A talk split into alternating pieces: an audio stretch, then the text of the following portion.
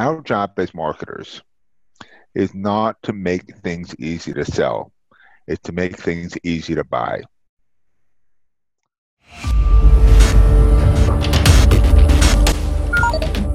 Welcome to the Career Nation Show, where you learn the strategies and tools to own and drive your career. Find out more at CareerTiger.com. Hello, and welcome back to the Career Nation Show. Today is going to be another special episode because we have a very special guest today. He is former CMO of Deloitte. He's an author and he's now a faculty at Northwestern where he teaches marketing.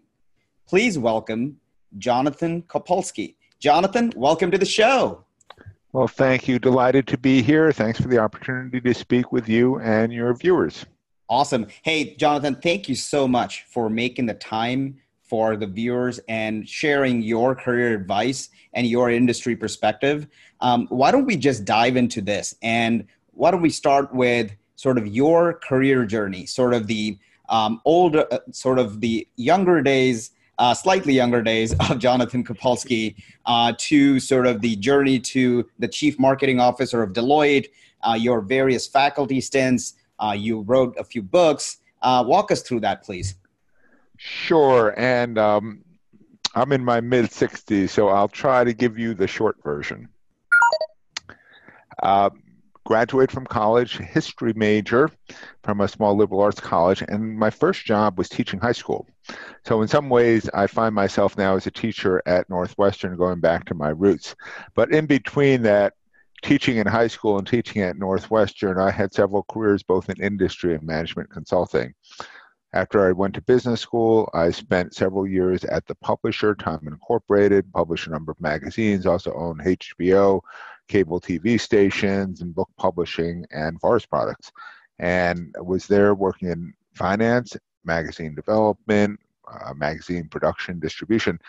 Went from there to my first in management consulting at what was then Booz Allen Hamilton, now is Strategy and which is part of PwC became partner there and left to go to one of my clients, CCH, which is a professional publishing company, and spent five years at CCH, where ultimately was the chief marketing and sales officer. We did a turnaround of this company, sold it to Wolters Kluwer, a Dutch company.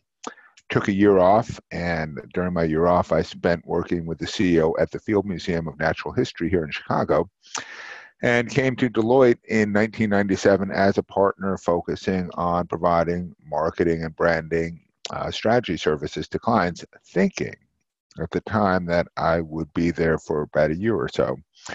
And um, 20 years later, I wound up retiring from Deloitte. So, exactly uh, two years ago today, and joined the faculty at Northwestern where I teach both at the Medill School of Journalism, Media, and Integrated Marketing Communications and the Kellogg School of Management courses in marketing, branding, innovation, and marketing technology.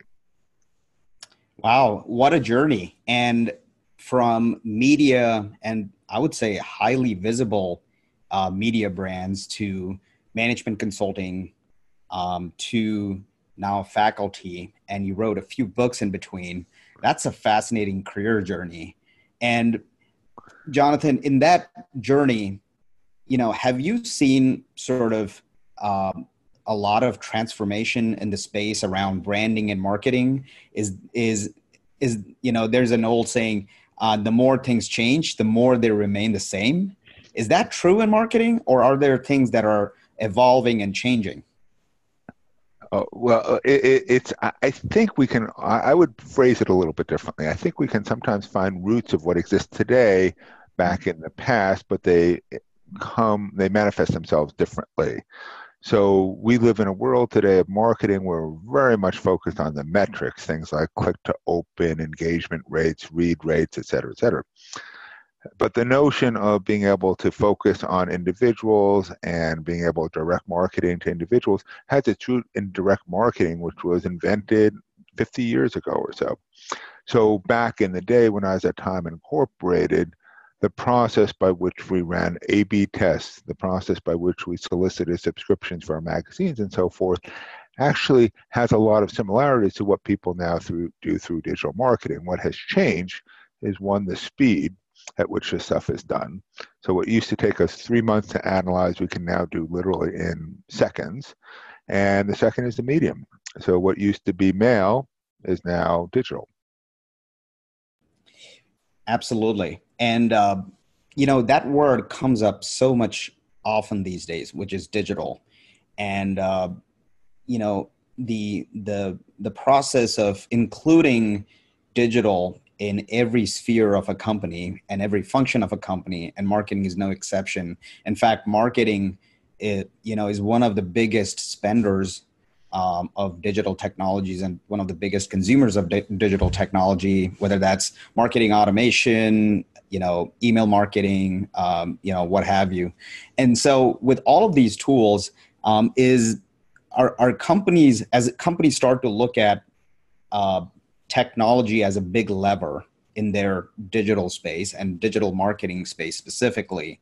Um, is there is there a um, is this a big opportunity for companies to really you know change the game how their marketing does or is this more of a tool that they can use to accelerate um, whatever their branding efforts might be or or marketing campaigns or pro- become more specific about the customers that they want to go after. Maybe they want to get into more micro segmentation of customers, et cetera, using more technology. And I think you touch upon this a little bit in your book, uh, the technology fallacy. So how how do companies how are companies using these technologies? Can they do better use um, uh, of these technologies? Well, I think the answer to all of your questions is yes but I'll be a little bit more specific. Look, I, I, think what digital has done is for many companies and many industries and many sectors is transform the business model from what it was to what it is today.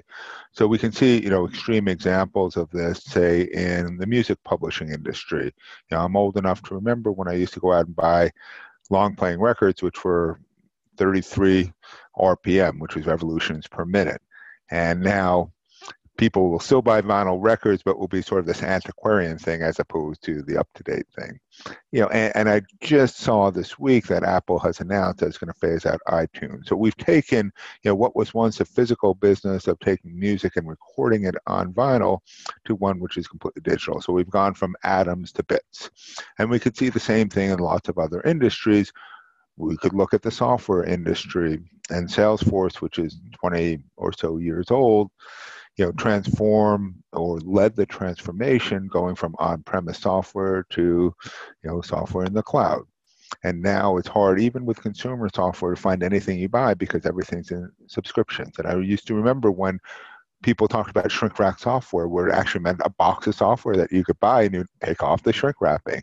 So I, I think it started with business models and then it's permeated to other sectors. So from a marketing standpoint increasingly all the research that we've done, the research that other people have done says when somebody goes through the process of looking for trying to understand what products, what services, what offerings are best for them, it's a digital journey most of the time. They may wind up buying it in a store, they may wind up with a physical product or digital product, but that whole process of the customer journey is increasingly enabled by digital, which then also means that as marketers, we need to be there. Now, does that mean that all uh, analog marketing goes away. We still have plenty of direct mail. You know, we still have analog TV. We still have billboards and other types of outdoors. But increasingly, and I think this was your last point, we see things which may have been physical at one point, but now have become digital and become much better at targeting individual customers and individual you know, uh, personas with messages and content and offers which are much more personalized and relevant. Absolutely. And uh, you touched upon a lot of things there. And so let me unpack a few of them. I think one was the piece around companies moving to different business models using digital, subscription being the most prevalent. There could be others like utility, etc.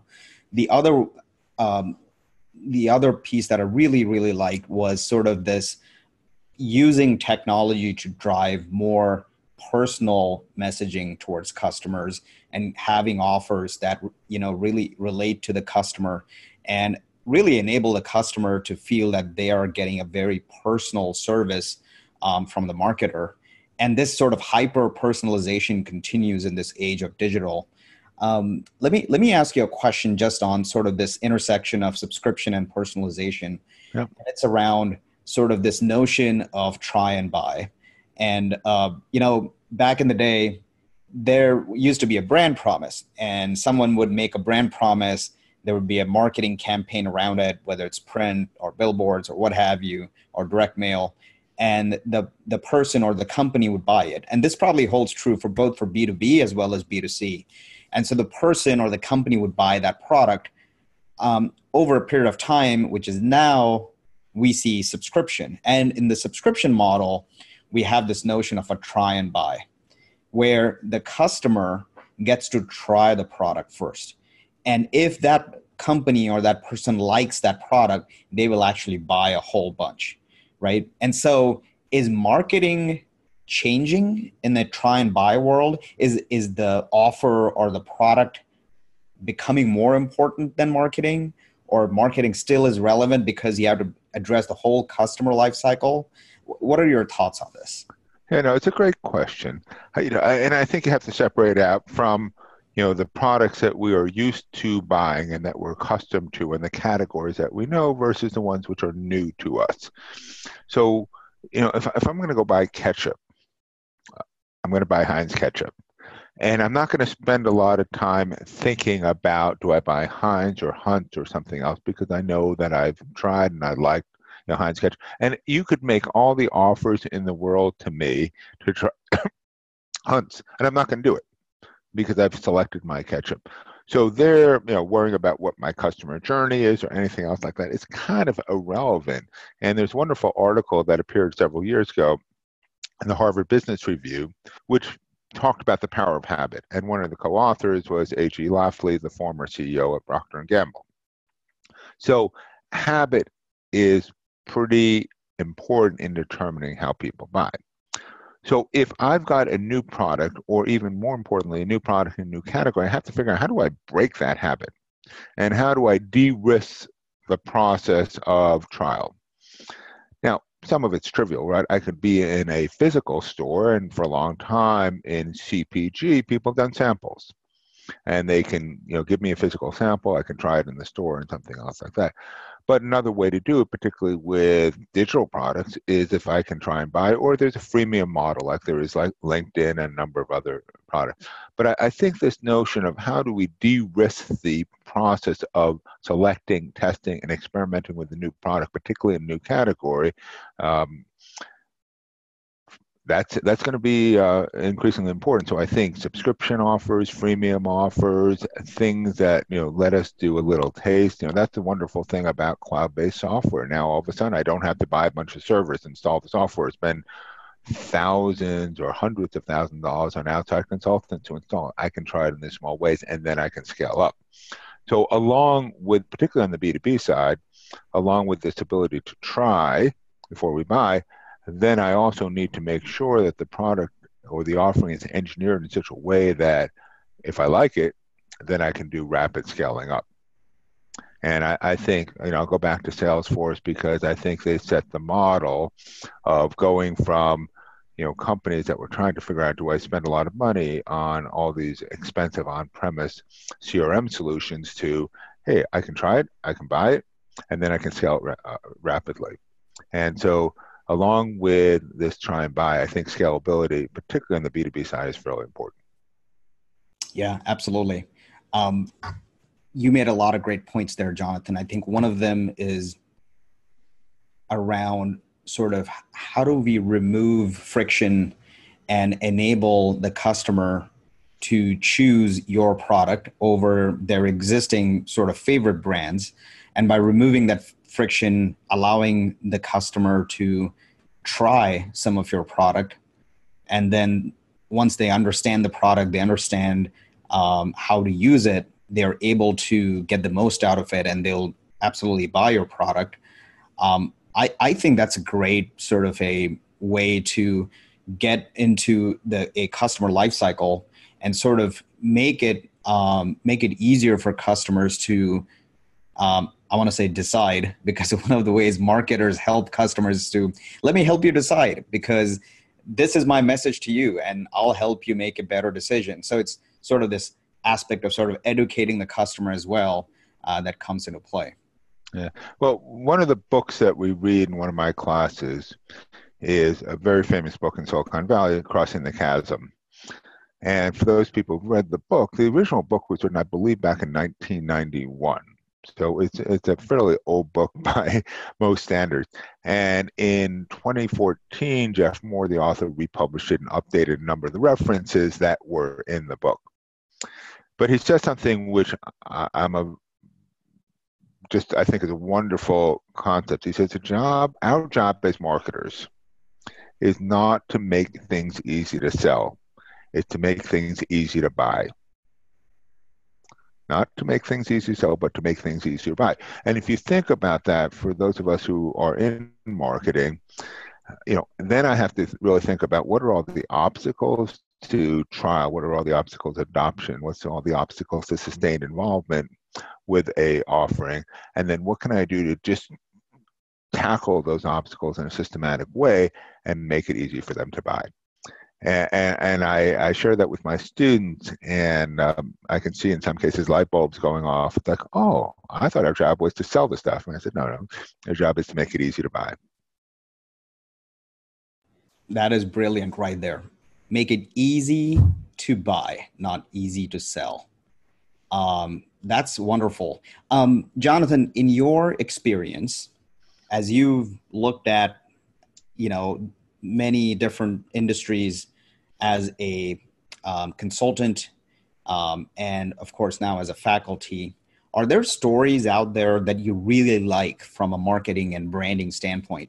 Like things that really you think are great examples for anybody to sort of take lessons from. Um, and it could be a b2b company or b2c company or it could be a different brand. Um, what are some of those stories that you really like well, I'll tell a story about myself, which doesn't necessarily paint me in the best of lights, but it's also indicative of the challenge that we have, you know, in, in understanding um, the potential of, of products. So many years ago, back around 2000, 2001, I was doing work with Samsung. And I'm sure you probably know Samsung, well known uh, Korean based company, a diverse set of products and offerings. And we were working with their uh, consumer products, and particularly with their digital display devices. And back at that time, Samsung was really making a transformation of itself from a provider of analog TVs and other analog devices to more of a digital play, and particularly in North America.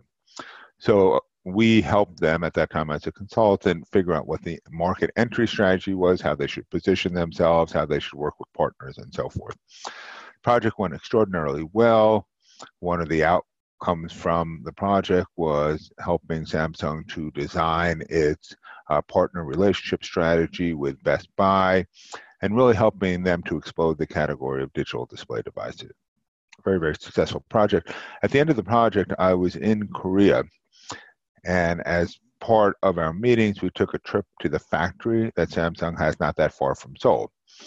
And they showed us a number of devices and these were devices that they were prototyping, testing out in certain markets. One of the devices was a refrigerator. At that time, Samsung had appliances in many markets, not in the US. But this refrigerator, remember this is about 2001, had built into its front a browser. And the intent of the browser was that they could use that browser to look up recipes, I don't know, do all kinds of different things. And they're showing us this, and I, I'm like, eh, I didn't was underwhelmed, and I really didn't think that that was going to be compelling in of itself. Samsung never introduced that product in the U.S. Its competitor LG introduced the product, was not very successful. So score one for Jonathan. I predicted that product was not going to be very successful. Same visit, we keep on walking around. We get to the mobile phones and they start showing me these various mobile phones and samsung was and still is one of the leaders in the mobile phone business and they had phones and remember the iphone was introduced in 2007 so this is long before the iphone and other smartphones really took precedence and they're showing me these phones, and one of the phones has a phone and a camera built into it. So I say, why would anybody ever need a camera in a phone? Flash forward, right here we are, 2019. like who has, who doesn't have a camera in the phone? And, and what I didn't understand at the time was that the purpose of that phone in the camera then was not to displace that single lens reflex camera that somebody had had. It was a way for somebody who had that phone to say, hey, I happen to be in a cool spot. I'm snapping a picture. I'm going to share that picture with people. And this is long before we had Instagram or anything like Facebook and other kinds of sharing things. And what, what I discovered was I wasn't thinking about what I should have. Uh, why would somebody use a camera a phone? It's not to take a great quality picture but it's to communicate, you know, a sense of immediacy. And obviously, over time, the quality of the cameras have improved tremendously. So now it is competitive with single lens reflex. So, you know, we, we another thing we read in one of my classes is Clay Christensen's work about innovation. Mm-hmm. And I remind the students that innovation is all about understanding the job to be done. And the job to be done that I didn't understand back in 2001 was not about taking the best picture in the world. It was about creating that sense of sharing and immediacy of I happen to be here, look at me, I've got my camera, I've got my phone, and you can share that with me. Totally agree. And great stories there. um, and uh, by the way, Clay Christensen, uh, thanks for mentioning him. Uh, I think the book is Competing Against Luck. I think yeah. there's also a couple of videos of him on YouTube, Jobs to be Done. I'll put those in the show notes. Uh, fantastic stories. It, it's really wonderful that you wove your personal story with the brand stories. And uh, yes, we all have cameras um, on our phones now. Uh, we, you know, now that we are into personal space, Jonathan, can we move into a little bit of your personal side with our favorites game? Okay.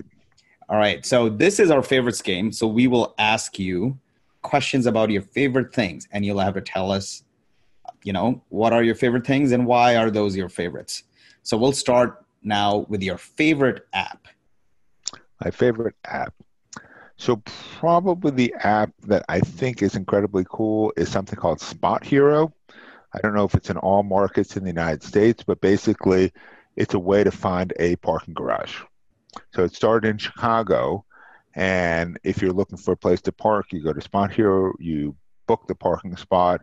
It gives you a uh, code that you can then uh, have scanned by the machine at the garage. And typically, it, it, literally is a spot market for parking spots. Typically, that the charge that you will pay is anywhere between 60 to 30 percent of the posted rates. So, great way to find parking, but also great way to save money on. So, I just love it because it does job, which finds me a place to park and saves me money. Oh, that's great. Love, love it. I'm going to download that one. I don't have SpotHero currently, but I will make sure I get it.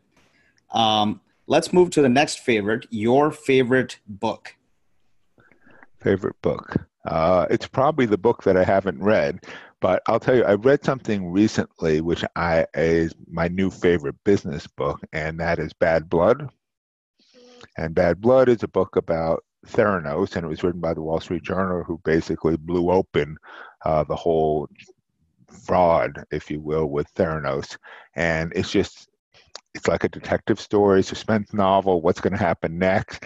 And uh, he just does a wonderful job, both because the story is a riveting story, but he was also the one who exposed the fraud that went with Theranos. And so he plays a critical role. So two thirds of the book is what happened.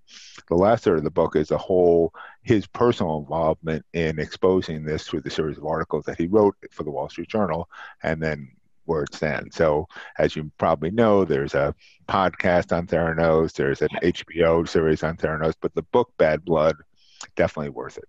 Wow. Bad Blood. Awesome. I'll put that in the show notes as well. Um, let's go to the next favorites topic. And this is about your favorite quote. So my favorite quote is from Condoleezza Rice. Condoleezza Rice was the former provost at Stanford University, Secretary of State, and I believe she's back at Stanford. Brilliant woman, regardless of whether you agree with all of her politics. But she ha- has a quote, and she has said a number of times in slightly different form.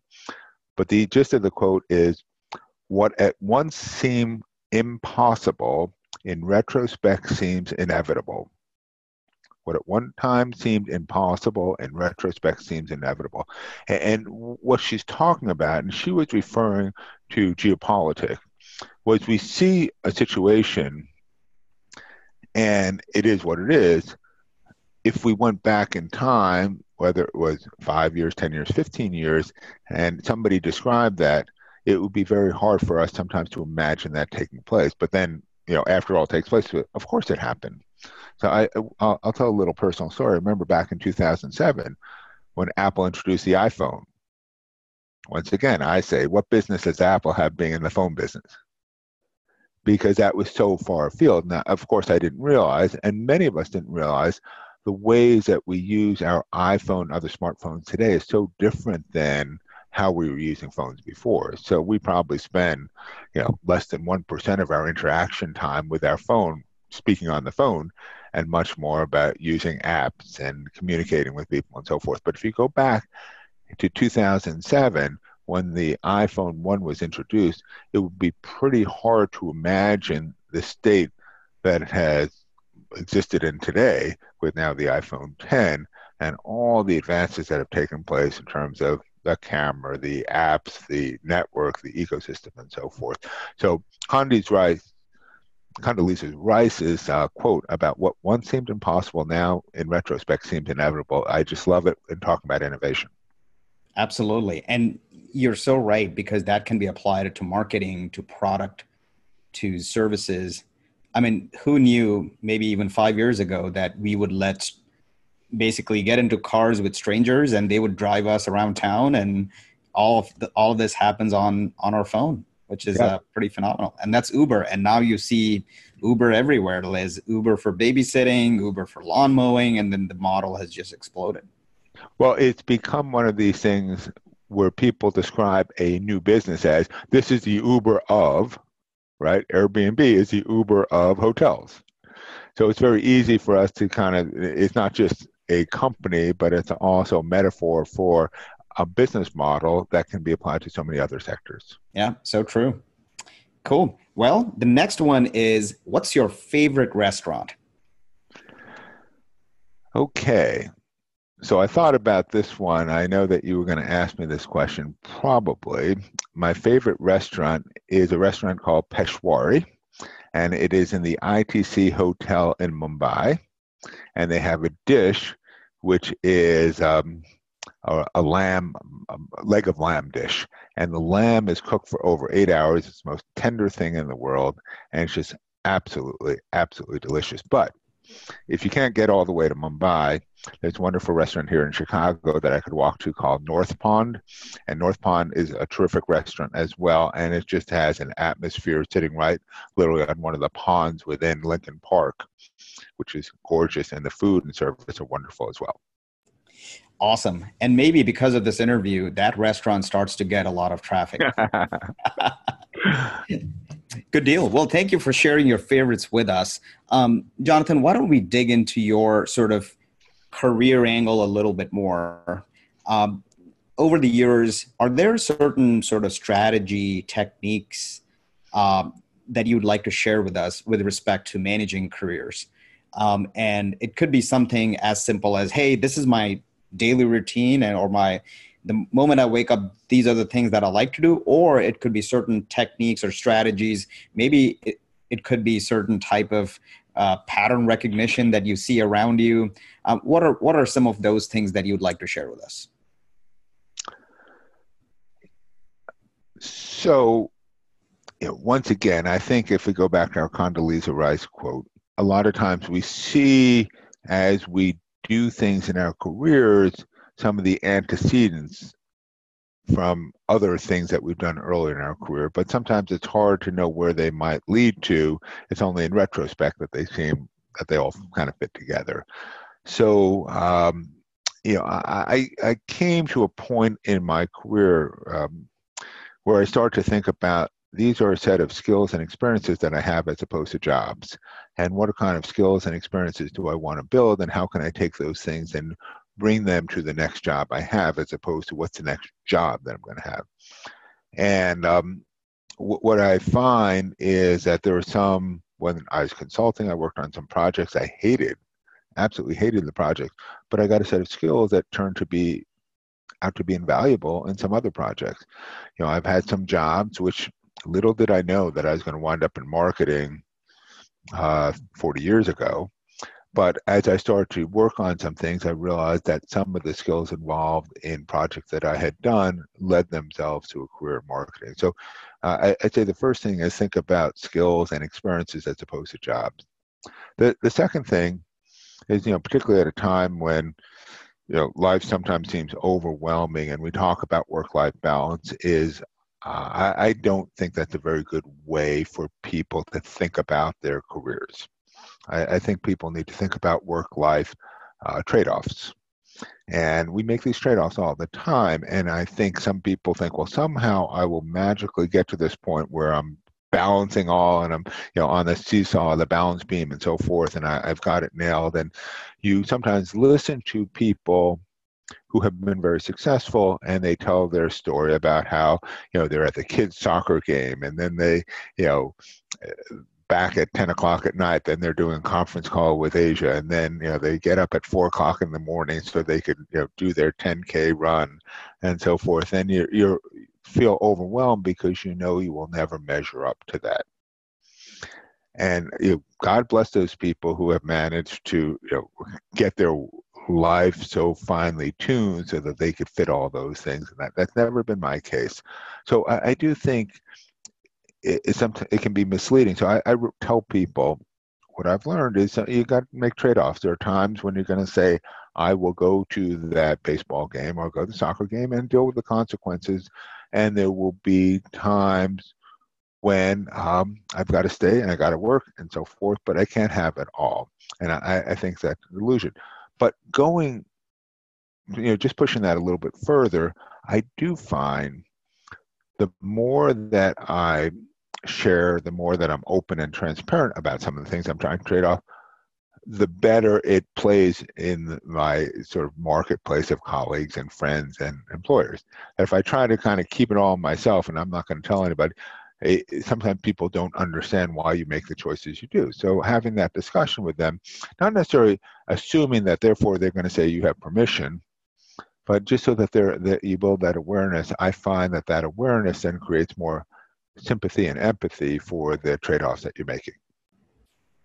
Absolutely. Um, great nuggets there, Jonathan. So I, this concept of looking at jobs as skills and experience that you're gaining and not as a job so that you can figure out how can i package these skills and experience for the next experience that i'm going to have. It's a, it's a pretty phenomenal concept and i love your uh, sort of rewording of it's not work life balance it's work life trade offs maybe even integration and being open about it and so that you can have the right conversations and make sure people understand your perspective and where you're coming from. And that really helps. And love that. And so so let me let me dig a little bit into sort of your uh, sort of method of preparation if you will. So for example uh, let's say you're getting i mean you you teach all the time. You make big presentations. Um, do you do you is there like a special preparation that you generally have for like a big meeting or a big presentation that you're about to give? Uh, like is there a method to the madness? Um, i mean I, i'm somebody who tends to be what we would call belt and suspenders type uh, I tend to be over prepared. I tend to like, if I'm going to do a presentation, I want to know exactly where I'm going to do the presentation. I want to show up early. I want to see the room, et cetera, et cetera. Um, and I get nervous before presentations. And I think that being nervous is a good thing, not to the point where you've got so much anxiety that it becomes paralysis, but having a bit of nerves, and then you just have to remind yourself, oh, I've done this before, I can do this again, and so forth. But I, I think, uh, you know, I watch when I go to a presentation, I watch people present, and I say, what are they doing that really works well? And how can I think about adopting that into my routine? And what are they doing that doesn't work too well? And how do I make sure that I don't do that? Because sometimes I'll see myself in that and I'll say, oh my God, that's just like me. But you know, at the at the end of the day, your your presentations are you know it's a it's an individual performance and you have to figure out what works for you i'm never going to be the loud shouter the exuberant you know yeller and everything that's just not me but I, I, have learned through watching other people and saying, oh, that works, that works, and so forth. So the, the, the big advice I'd give is less about the way to prepare for presentations is to study presenters. And it's not about, yeah, including yourself. I mean, there's nothing more horrendous than watching yourself on TV and seeing and you go, oh my God. But it's, but when you go to other presentations, you want to hear the content, but what, what works? What are the techniques, the things that they do that resonate? And whether it's how they walk, how they hold themselves, what pitch they use, what words they use, what visual techniques, and so forth. So uh, I'm a student of presenters, and um, I, I think I'll be a student for the rest of my life. That's a wonderful idea of observing great speakers as well as not so great speakers and constantly learning uh, about sort of all of the various attributes of speaking um, and of presentation. Um, so thank you for thank you for sharing that. As we as we close here jonathan um, do you have any message for career nation? Any advice uh, that you'd like to give? You know I, i'm a runner and I've run over 25 marathons. I've done long distance relays and so forth. And a lot of people are fond of saying, well, you know, it's a marathon, it's not a sprint. Most of the people who say that have not run a marathon. Uh, I've run a bunch. Every marathon I've run has been different. Some have been hard, and some have been incredibly hard. And uh, some have been fun, and some less so fun. And, and I just do think, uh, you know, the, the the challenge for me, and I think for others sometimes, is uh, you know we want to always be perfect. We always want to run the perfect race. We always want to you know have everybody you know uh, clap for us after we finish a presentation. We always want you know our recommendations to be perfect and so forth. And and we tend often to when things don't go so well, either discount the things or we want to um, somehow downplay those things. And I may obsess about this stuff, but I, I learned something several years ago when I was doing a, a different book called The Brand Resilience. And the, the whole book is about incidents that people may have with uh, something goes wrong with the brand and how do brands recover from those setbacks. And, and I do think it's important uh, to do what in the military, in the US at least, they would call after action reports. When something doesn't go so well, kind of take a deep breath, debrief what happened, what could I have done differently, how do I make it better next time? And as painful as that might be, because a lot of times we just want to close the book on something. So, um, you know, doing that I'll call after action reports, but the you know the post action, what happens afterwards, and how can I learn from these things? And so the biggest career advice is, uh, you know, nobody likes failure. I, I don't. I know in Silicon Valley, sometimes you know, au courant to say you know, fail forward, fail fast, and so forth. Nobody likes failures, but um, what's worse than failures are failures that you fail to learn from. So. Um, I think a notion of you know how do we get better at learning. I mentioned before about learning from other presenters. You know, uh, uh, we we've got to be you know learning from everything we do. So you know, my mantra lately has been learn fast. How can I learn faster? Um, and, and, I find that you know as I'm in a completely different career than the one that I spent the last 20 years in, which is consulting, and now I'm teaching. Even though there are a lot of skills and experiences that transfer over, I've teaching something very different than what I've been doing for the last 35 plus years. And so I've had to become a, not only a teacher, but also a student. Fantastic advice, Jonathan. I think this whole topic about um, sort of learning from failures, and then I love that post action report topic that you mentioned. And sort of reflecting on those failures and learning from them allows us to become better professionals. Thank you so much for the fantastic advice. Thank you again for making time for the show. We wish you all the very best, and we will see you next time on Career Nation Show. Thank you, Jonathan. Thank you, and good night.